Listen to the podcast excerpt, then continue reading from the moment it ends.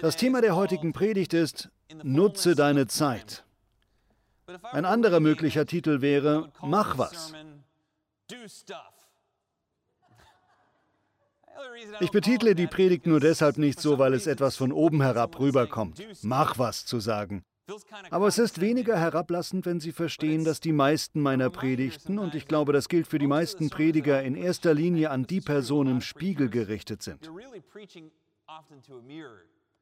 Durch meine Predigten lasse ich Sie quasi daran teilnehmen, was ich mir in meinen eigenen Glaubensprüfungen selbst sage, wenn ich Schwierigkeiten zu bewältigen habe. Einer der Vorteile der Pastorenarbeit ist, dass man Einsicht ins persönliche Leben vieler verschiedener Menschen bekommt. Man sieht, wie viel Menschen durchmachen.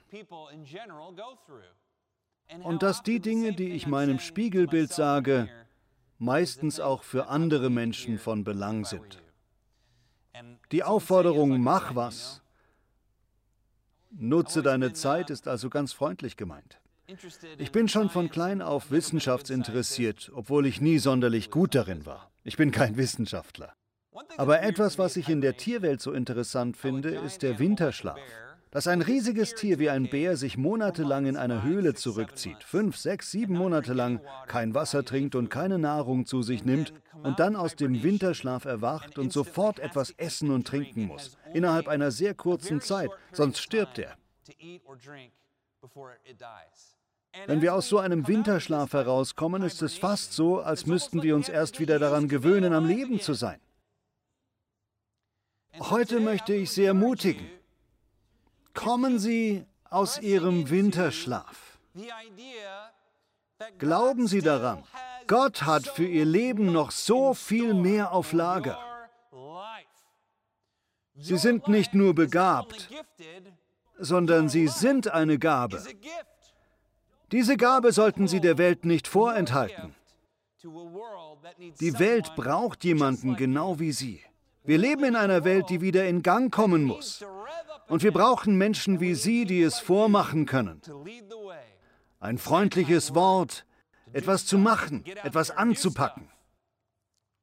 Haben Sie schon mal von Chuck Berry gehört? Wahrscheinlich nicht von dem Chuck Berry, den ich meine. Es gibt nämlich zwei berühmte Chuck Berrys. Einmal den Sänger, bekannt durch Johnny B. Good, und dann den Extremsportler Chuck Berry. Letzterer Chuck Berry stammt aus Neuseeland und hat einige wirklich eindrucksvolle Stunts hingelegt. Er ist so ähnlich wie der legendäre Stuntman Evil Knievel. Er fliegt in Wingsuits, Flügelanzügen und dergleichen. Ein Stunt war in einem Fluggerät namens Swift. Ich hatte noch nie davon gehört, bis ich diese Geschichte las. Ein Swift ist kein Segelflugzeug und auch kein Flugdrachen, sondern sozusagen eine Kreuzung zwischen den beiden. Bekämen sie zusammen ein Kind, würde ein Swift dabei herauskommen. Das Cockpit ist unten offen und man steht darin und hält den Swift und dann läuft man wie Fred Feuerstein auf einen steilen Abhang zu und springt. Chuck Berrys Plan war, mit einem dieser Swifts von einer 600 Meter hohen Klippe zu springen und dann im Sturzflug auf den Boden zuzurasen, um dann so nahe am Boden wie möglich eine James Bond-ähnliche Schleife nach oben zu fliegen. Doch seiner eigenen Erzählung zufolge passierte nach dem Abflug etwas, und zwar fingen die Flügel an zu flattern. Das ist sehr gefährlich. So ein Flattern kann immer schlimmer werden, bis die Flügel schließlich abbrechen. Und das geschah dann auch tatsächlich. Die Flügel flatterten und brachen beide ab. Nun befand er sich im Grunde in einer Plastikblase ohne Flügel. Er erzählt, dass ihm all diese Gedanken durch den Kopf schossen, weil er ein Profi ist. Er sagt, während er mit 240 Stundenkilometern auf den Boden zuraste, ich schaute zum Horizont. Ich schaute auf die Höhenanzeige. Er war bereits halb aus dem Cockpit herausgefallen, hing aber immer noch an einer Schnalle und im Kopf machte er Berechnungen, wie er den Fall überleben konnte. Er schaute sich nach Bäumen um. Dabei raste er weiter auf den Boden zu. Er schaute auf die Messinstrumente und er ging im Kopf unterschiedliche Möglichkeiten durch. Er kam zu dem Schluss, den Rettungsfallschirm zu benutzen. Also zog er sich zurück ins Cockpit, schaute die Instrumente an, fand den Auslöser für den Rettungsfallschirm und zog daran. Er wurde aus dem Cockpit katapultiert, schaute nach oben und bekam einen Schreck, weil der Fallschirm so winzig war. Er beschreibt ihn als so einen Fallschirm, wie ihn die Soldaten am D-Day benutzten. Die waren sehr klein und er sagt, dass dieser Fallschirm noch kleiner war. Er sagte, ich schnellte in Richtung Boden und stellte mich entsprechend auf den Aufprall ein. Er landete und überlebte. Als er hinterher gefragt wurde, wie lange hast du deiner Meinung nach von der Klippe bis zum Boden gebraucht, erwiderte er so etwas wie, es fühlte sich wie eine Ewigkeit an. Er empfand, dass es vielleicht mehrere Minuten gewesen waren. In Wirklichkeit waren es von der Klippe bis zum Boden, das wissen wir, weil es durchs GPS genau gemessen wurde, nur zehn Sekunden. Ich stieß auf diese Geschichte in einem Buch von der BBC-Journalistin Claudia Hammond. Die Geschichte bildete ihren Auftakt dafür, über unser Zeitgefühl zu sprechen dass Zeit relativ ist. Nicht nur im Einsteinschen Sinne, sondern dass der Sturzflug Chuck Berry wie eine Ewigkeit vorkam. Etwas geschah in seinem Gehirn und seinem Körper, was vielleicht Teil des Überlebensmechanismus ist, wodurch man in der Lage ist, ganz schnell zu denken und all diese Dinge zu tun, innerhalb weniger Sekunden. Andersherum, als er auf dem Boden lag und auf die Helikopter wartete, dauerte es eine Dreiviertelstunde, bis die Rettungssanitäter zu ihm kamen. Aber er sagt, dass es in seinem Empfinden vielleicht fünf oder zehn Minuten war, weil er so überglücklich war, dass er noch am Leben war. Ist das nicht erstaunlich? Wir können Zeit durchleben, eine Stunde, eine Minute. Objektiv gesehen ist es ein bestimmtes Zeitmaß. Aber wenn wir zurückschauen oder auch wenn wir mittendrin sind, können wir ganz unterschiedliche Zeitempfindungen haben. Zum Beispiel, finden Sie diese Predigt langweilig? Dann mag es Ihnen so vorkommen, als predige ich schon ewig. Finden Sie die Predigt hingegen hochinteressant, meinen Sie vielleicht, es sind erst fünf Minuten verstrichen.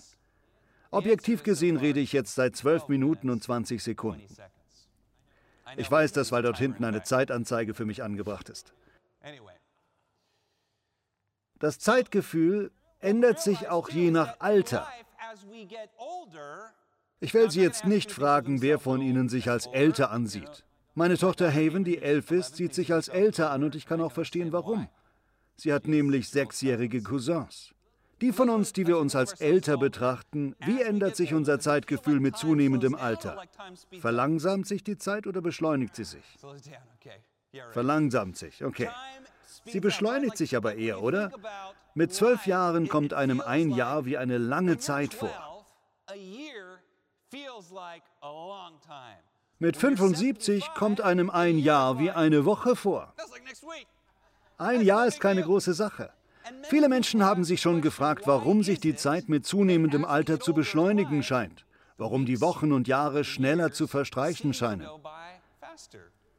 Eine alte Theorie lautet, und das glauben viele Menschen, mit 70 Jahren ist ein Jahr nur ein Siebzigstel des Lebens. Mit fünf hingegen sind es 20 Prozent des Lebens, beziehungsweise ein Fünftel, wenn wir bei Bruchrechnungen bleiben wollen, Haven. Diese Theorie hat sich jedoch als falsch erwiesen. Das ist überhaupt nicht der Grund, warum sich das Zeitgefühl beschleunigt. In Wirklichkeit gibt es nämlich zwei verschiedene Zeitgefühle. Das eine Gefühl haben wir, während wir die Zeit durchleben. Das andere Gefühl haben wir, wenn wir an die durchlebte Zeit zurückdenken. Beispielsweise kann man eine lange Autofahrt machen, ganz allein. Das Radio funktioniert nicht, die Batterie des Smartphones ist leer und man hat kein Kabel zum Aufladen dabei. Man hat im Auto nichts weiter zu tun, als zu fahren und das kann einem ewig vorkommen. Aber wenn man dann am Ziel angekommen ist und man an die Autofahrt zurückdenkt, kommt sie einem relativ kurz vor, weil sie so ereignislos war. Andersherum, man kann eine spaßige Autofahrt mit seinem besten Freund machen, sich dabei gute Musik anhören und sich blendend amüsieren. Während man sie erlebt, vergeht die Zeit wie im Fluge. Aber wenn man an die ereignisreiche Fahrt zurückdenkt, kommt sie einem relativ lang vor. Sehen Sie, unser jetziges Erleben und unsere Erinnerung an dieses Erleben können sich voneinander unterscheiden.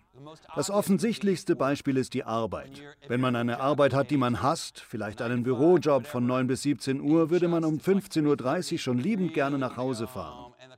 Da vergehen die verbleibenden eineinhalb Stunden dann wie im Schneckentempo. Doch am Wochenende schaut man auf die völlig langweilige Arbeitswoche zurück und man empfindet, das war alles gleich, schon wieder fünf Tage vorbei.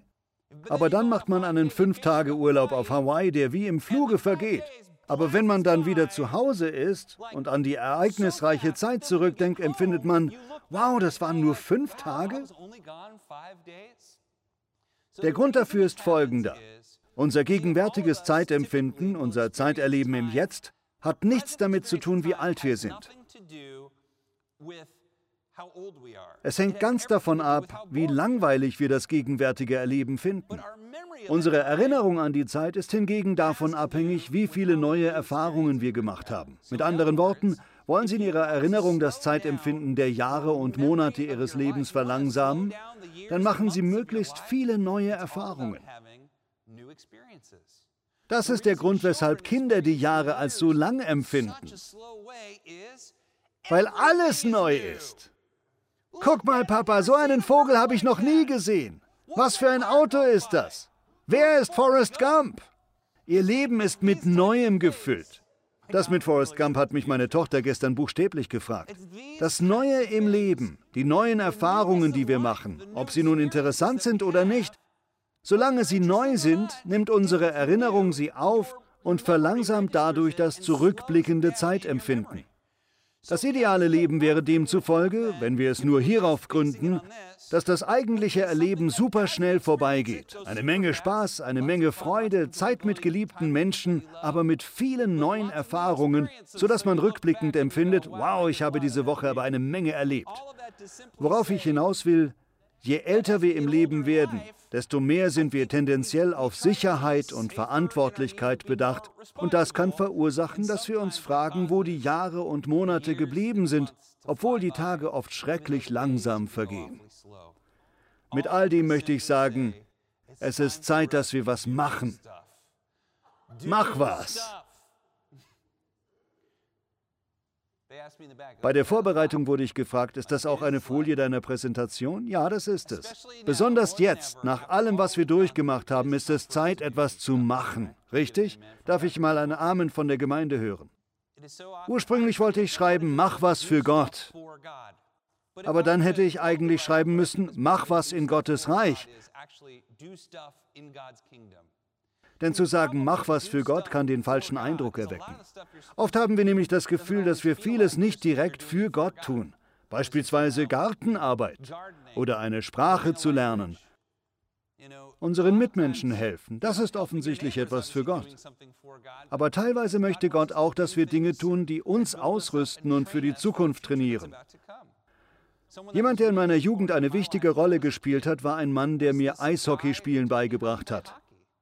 Nun, er musste erst mal selbst Eishockey spielen lernen, bevor er es einem 13-Jährigen beibringen und ihm dabei eine positive Zukunftserwartung vermitteln konnte. Manchmal will Gott also, dass wir einfach Eishockey spielen. Also mach was. Schalten Sie Ihr Smartphone aus, schalten Sie Ihren Fernseher aus, nachdem die Hour of Power vorbei ist, erst am Ende. Ich glaube, es liegt in der menschlichen Natur, dass unsere Sicht der Vergangenheit auch unsere Sicht auf die Zukunft prägt.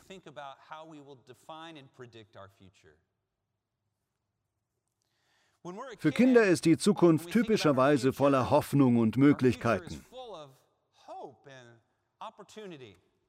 Ein Kind denkt oft, wenn ich erwachsen bin, will ich Astronaut werden oder eine Ballerina oder ein Arzt oder ein Weltreisender. Dieses Träumen über die Zukunft ist Teil der Kindheit. Die Träume ändern sich zwar oft im Laufe der Jahre, aber meistens ändern sie sich nur, weil man noch einen cooleren Traum bekommen hat. Aber wenn man älter wird, ändert sich das meist und man fragt sich, worauf freue ich mich denn eigentlich noch? Nun, wenn ich ans nächste Jahr denke, ich glaube, es ist an der Zeit, dass ich eine neue Matratze bekomme. Darauf freue ich mich. Ich habe tatsächlich gerade eine neue Matratze bekommen und mir war fast peinlich, wie begeistert ich darüber war, eine neue Matratze zu bekommen. Aber die fühlt sich so gut an.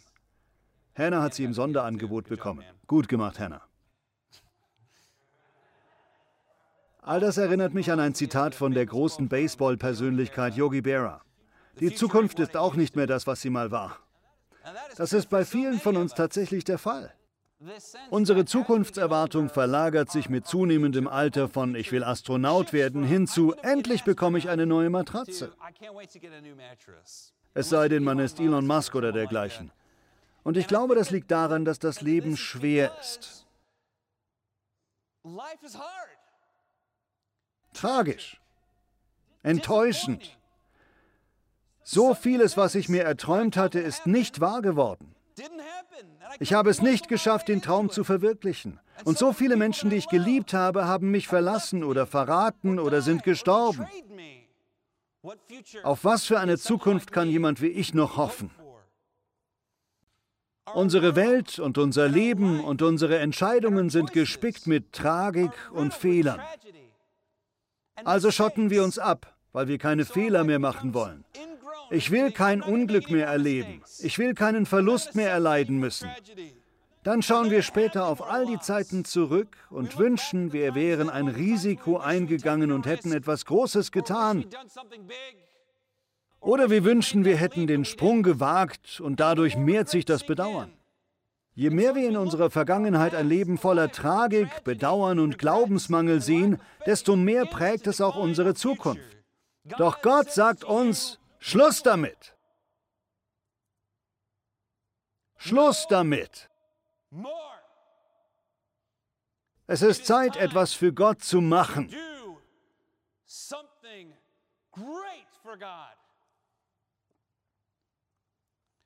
Dieser chronische Rückzug ist die Folge der lähmenden Verzweiflung, Traurigkeit und Angst, die auf unseren bisherigen Erfahrungen basieren.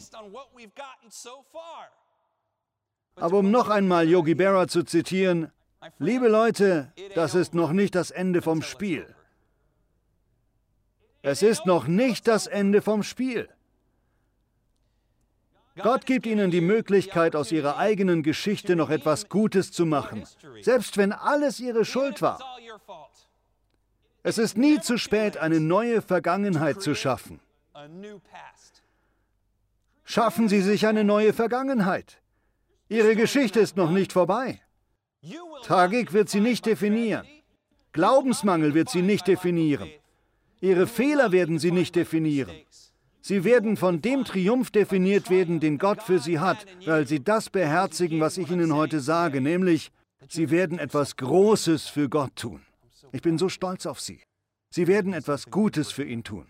Machen Sie etwas Gutes aus Ihrer Geschichte. Tun Sie es nicht nur für sich selbst, sondern für Ihre Kinder oder Freunde, für Menschen, mit denen Sie das Leben teilen.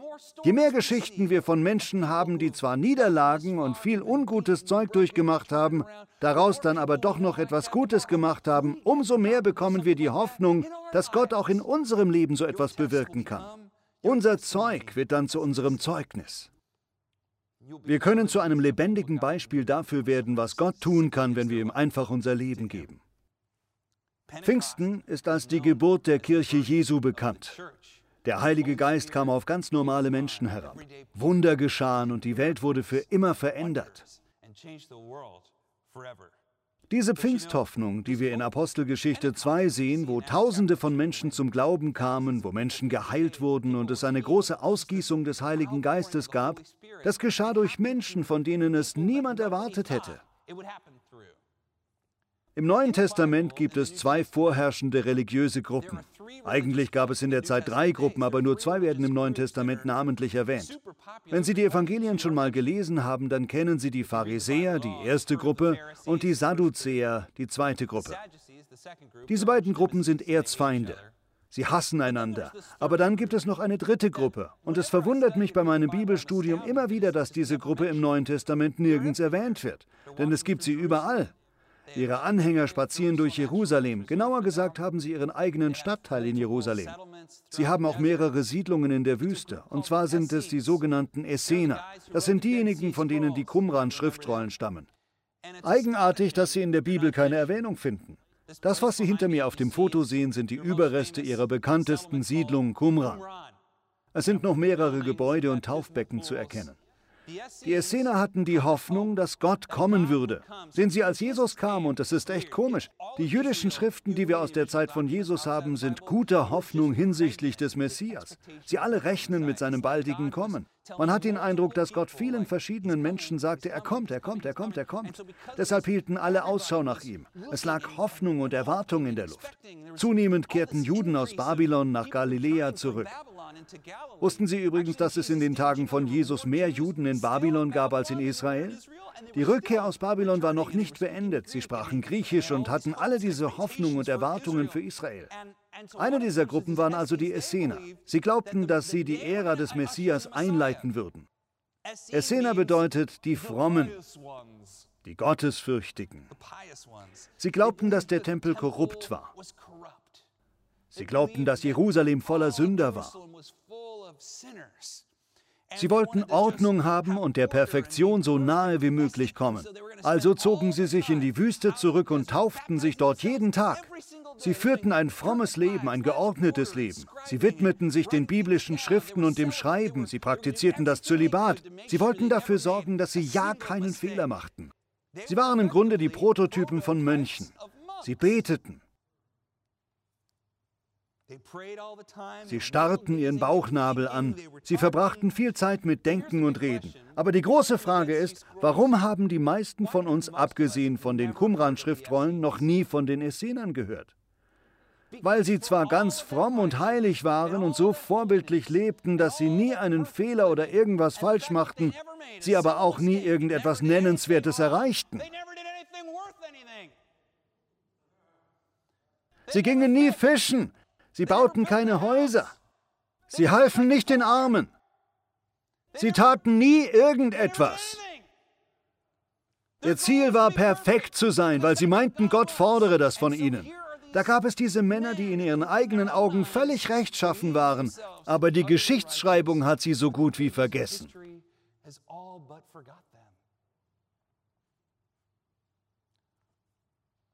Als dann Pfingsten kommt, wer erlebt da Gottes Wirken?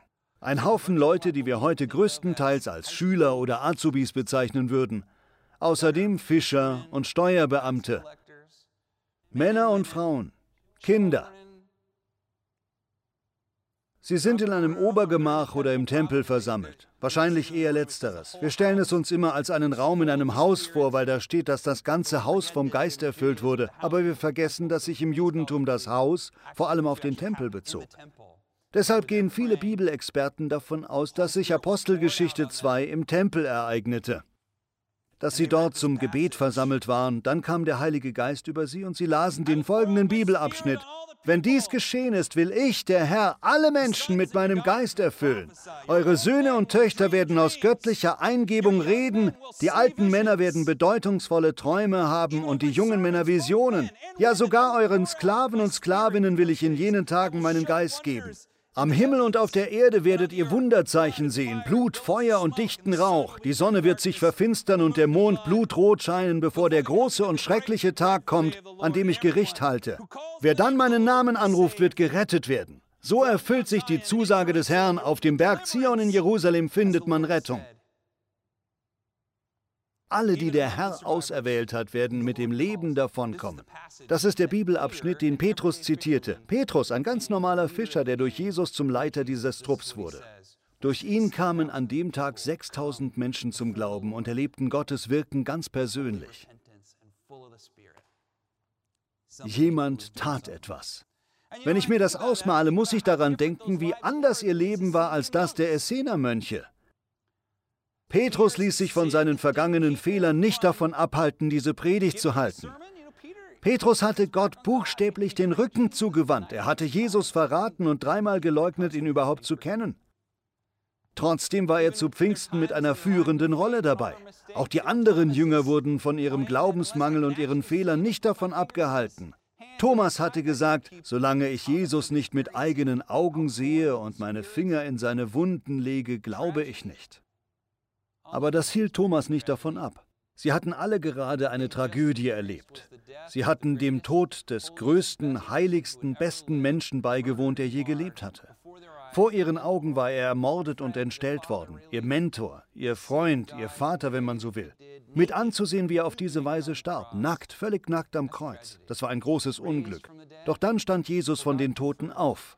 In dem Moment bestätigte Gott alles, was er immer gesagt hatte, nämlich, dass es kein Unglück gibt, aus dem Gott nicht etwas Gutes machen kann. Ich will mit folgendem Gedanken schließen. Das Sabbatgebot. In den zehn Geboten heißt es, der siebte Tag ist ein Ruhetag. An diesem Tag sollst du nicht arbeiten. Das ist bekannt. Aber wussten Sie, dass dieses Gebot auch ein Arbeitsgebot ist? Das übersehen wir leicht. Dabei wird der Sabbat in der jüdischen Tradition als Doppeltgebot angesehen. Er gebietet zweierlei. Man soll sechs Tage arbeiten und am siebten Tag ruhen. Lesen wir es einmal gemeinsam, beziehungsweise nicht gemeinsam, ich lese es einfach laut vor. Sechs Tage sollst du deine Arbeit verrichten, aber der siebte Tag ist ein Ruhetag, der mir, dem Herrn, deinem Gott, gehört. An diesem Tag sollst du nicht arbeiten.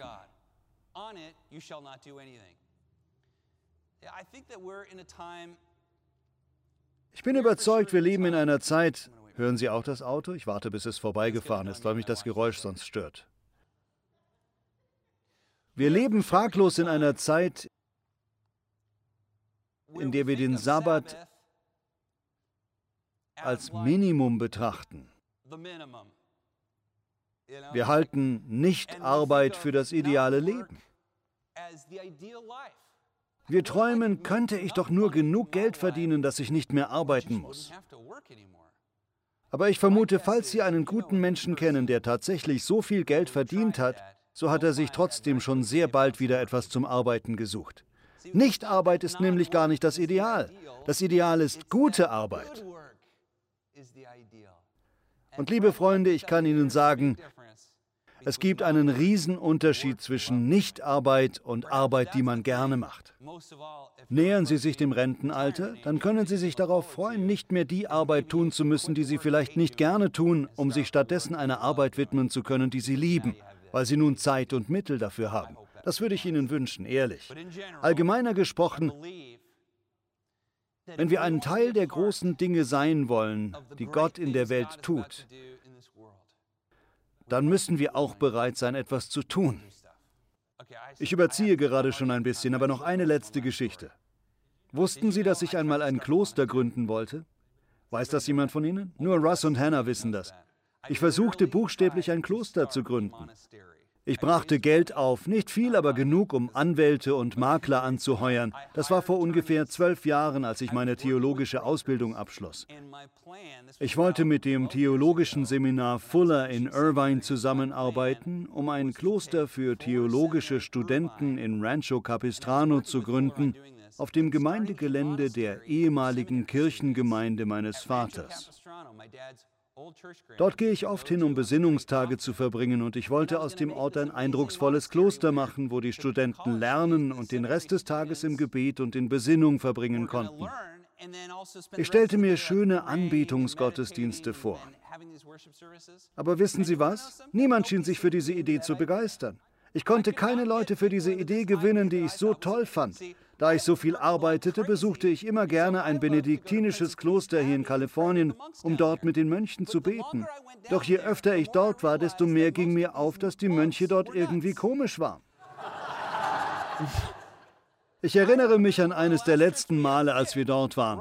Ich war zusammen mit Russ Jacobson dort. Ethnisch gesehen ist Russ jüdisch, obwohl er ein christlicher Pastor ist. Und der Mönch, der das Ganze leitete, riss mehrere antisemitische Witze direkt vor Russ. Wir fragten uns, was soll das denn? Und dann hörte ich Dallas Willard, ein großes Vorbild für mich, wie er sagte, Klöster seien seiner Meinung nach aufwendige Pensionierungsprogramme für Priester, die nicht mehr arbeiten wollten. Da erkannte ich, dass theologische Seminare bereits Klöster waren. Während meiner Zeit auf dem theologischen Seminar fiel mir auf, dass es im Grunde zwei Arten von Studenten gab. Ihre Wege liefen völlig auseinander. Es gab Studenten, die vollzeitlich Theologie studierten. Sie lebten auf dem Campus. Sie spielten viel Frisbee, verbrachten ihre Zeit mit der Nabelschau. Sie hatten Debatten darüber, ob der Heilige Geist nur vom Vater ausgeht oder vom Vater und dem Sohn. Und dann gab es andere Studenten wie mich, die bereits Kinder und Jobs hatten oder bereits eine Gemeindearbeit taten. Diese Studenten zerbrachen sich nicht den Kopf über das Nebensächliche, das die Nabelschau-Studenten beschäftigte. Sie machten einen glücklicheren Eindruck. Sie stellten praktisch orientierte theologische Fragen wie, warum widerfährt guten Menschen Schlechtes? Sie beschäftigten sich mit der Frage, wie kann ich den Nöten der Mitglieder in meiner Gemeinde abhelfen? Das brachte mich dazu, mich selbst zu fragen, was tue ich? Ein theologisches Seminar ist eine gute Sache. Ich bin dafür, dass Leute auf ein theologisches Seminar gehen. Aber Mann, würde ich einem theologischen Seminar vorstehen, dann würde ich fordern, dass jeder Student irgendwo in Teilzeit einer Gemeindearbeit nachgeht, dass sie irgendetwas tun, dass sie in einem Obdachlosenheim arbeiten oder dass sie predigen oder dass sie Jugendarbeit machen. Sie müssen irgendetwas Praxisorientiertes tun, während sie die theologische Ausbildung durchlaufen, sonst ziehen sie sich zu sehr zurück. Sonst werden sie wie die Essener und verfallen dem Irrglauben, weil ich hier in meinem Elfenbeinturm bin, weil ich meine Bücher und all das habe, wird Gottes Geist etwas tun. Mir ging auf, Blödsinn, mach was, mach was. Machen Sie was mit Ihrem Glauben, dann werden Sie Gott erleben. Vergessen Sie nicht, ja, wir brauchen auch Ruhe, aber Ruhe ist nur belohnend, wenn es eine Arbeitspause ist. Am besten ist die Arbeit etwas, was Sie gerne tun. Meine Ermutigung für Sie ist, dass vor Ihnen gute Arbeit liegt, die Ihnen nicht die Kraft raubt, sondern Ihnen Leben spendet. Sie werden mit Menschen arbeiten, die Sie lieben, und sie wird in der Welt ganz viel ausmachen. Wir haben Sie lieb. Wir feuern Sie an und wir beten für Sie. Vater, wir lieben dich so sehr. Wir bitten im Namen von Jesus, dass du deinen Heiligen Geist in unserem Leben ausgießt. Wir bitten dich, Vater, dass du uns trainierst und uns lehrst, was es heißt, gerne eine Arbeit für deine Sache zu tun. Dinge zu tun, durch die wir persönlich wachsen, damit wir noch effektiver leidende Menschen erreichen können, die Ermutigung brauchen. Herr, wir lieben dich. Wir beten im Namen von Jesus. Amen.